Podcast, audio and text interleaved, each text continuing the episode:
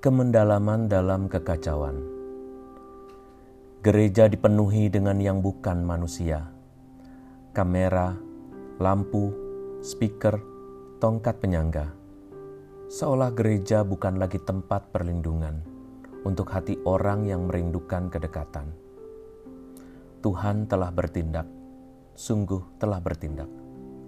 Keheningan yang menggigit bersama kebosanan telah membuat kita tahu kalau aksinya luar biasa.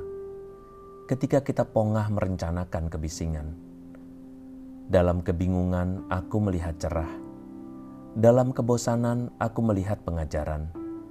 Sementara aku takut, hatiku penuh pengertian bahwa semua ini adalah rencana indah Tuhan. Tafakur aku bersama kepala yang pening. Pertanyaan jadi bertanya pada dirinya sendiri dan tembok sepi kamarku menjawabnya. Samar, ku dengar Tuhan bersuara lewat Injilnya. Apakah aku sibuk dengan hasratku menjawab? Ataukah aku sekedar ingin mengetahui hari esok? Bertanya membuatku menjadi kering, karena hatiku ingin aku menikmati saat ini dari rumah. Keluarga yang terkasih, marilah kita sejenak bijak.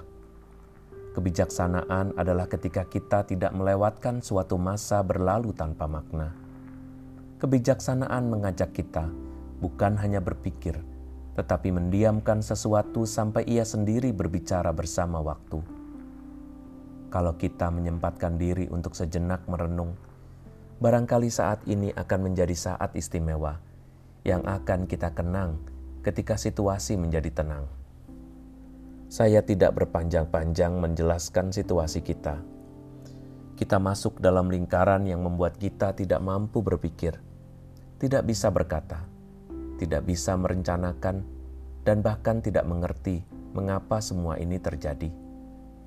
Tetapi pekan suci yang kita rayakan di awal bulan ini mengingatkan kita bahwa Tuhan berkarya dalam segala hal yang membingungkan, yang mencekam, yang memilukan, yang penuh duka dan menakutkan.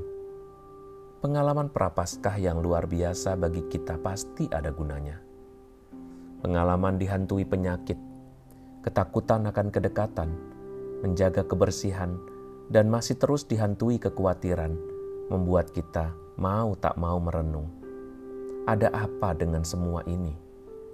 Tetapi semakin dipikirkan, semakin tidak kita temui jawabnya dalam kebingungan dan kekacauan, sedikit saja orang-orang yang tetap berpikir tenang. Kita membutuhkan orang-orang seperti Maria yang tanpa kata menjalani jalan salib anaknya. Kita ingin menemukan orang-orang yang tetap tenang dan memberi karya nyata seperti Yusuf dari Arimatea. Masih banyak yang bisa kita pelajari dari pribadi sederhana seperti mereka. Maria sebagai pribadi pasti tidak sempurna seperti kita juga. Ia mengikuti setiap kekacauan dan kedukaan yang mendalam dengan iman yang tetap di dekapnya. Bunda yang berduka tidak jauh dari putranya yang mengalami nasib sial karena disiksa dan dibunuh.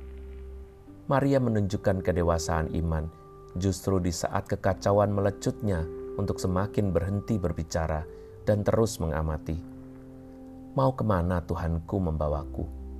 Bahkan jawabannya seperti orang yang pasrah. Jadilah seperti yang engkau katakan. Lukas 1 ayat 38 Maria belajar dari diamnya, dari mengamati, dari tafakurnya, dari peristiwa di sekitarnya.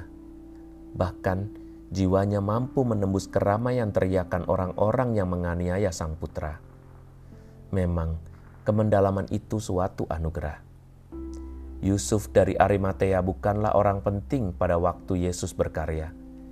Dia muncul sesudah segala sesuatunya terjadi dan selesai dieksekusi. Ke mana Yusuf pada waktu Yesus dalam perjuangannya? Mengapa ia tidak kelihatan berperan? Mari kita lihat ayat tentang dia yang menguburkan Yesus. Matius 25 ayat 57 sampai 61. Menjelang malam datanglah seorang kaya, orang Arimatea yang bernama Yusuf, dan yang telah menjadi murid Yesus juga. Ia pergi menghadap Pilatus dan meminta mayat Yesus. Pilatus memerintahkan untuk menyerahkannya kepadanya, dan Yusuf pun mengambil mayat itu, mengapaninya dengan kain lenan yang putih bersih, lalu membaringkannya di dalam kuburnya yang baru, yang digalinya di dalam bukit batu.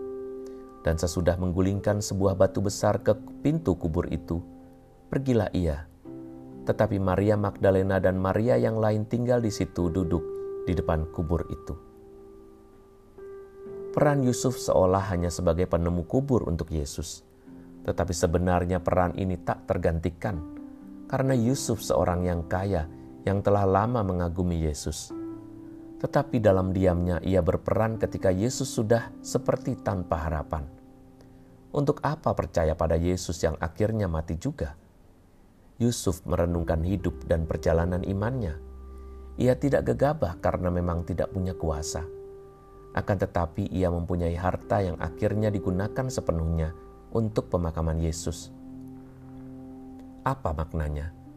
Yusuf mengambil peran setelah menyaksikan kebesaran Tuhan selama perjalanan pengajarannya. Ia justru sampai pada puncak imannya ketika Yesus membuktikan kebenaran kata-katanya melalui perbuatan nyata untuk menebus dosa. Peran ini diambil pasti dengan kemendalaman.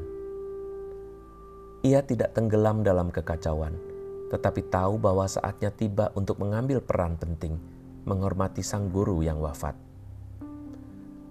Keluarga yang terkasih, peristiwa Paskah tahun ini pasti membawa pesan sangat istimewa.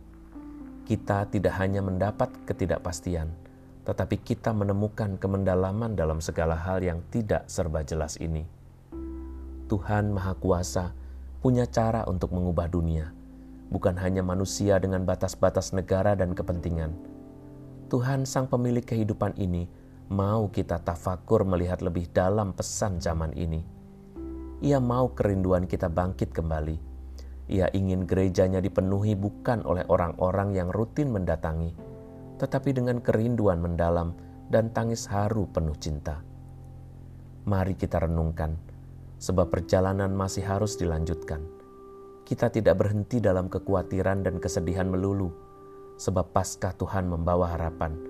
Seperti kita juga berharap semua ini akan berlalu, dan dunia kembali sehat bersama jiwa rohani kita yang semakin sehat.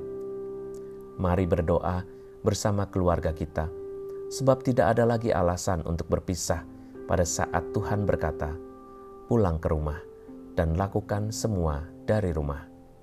Salam dalam keluarga kudus. Alexander Erwin Santoso, MSF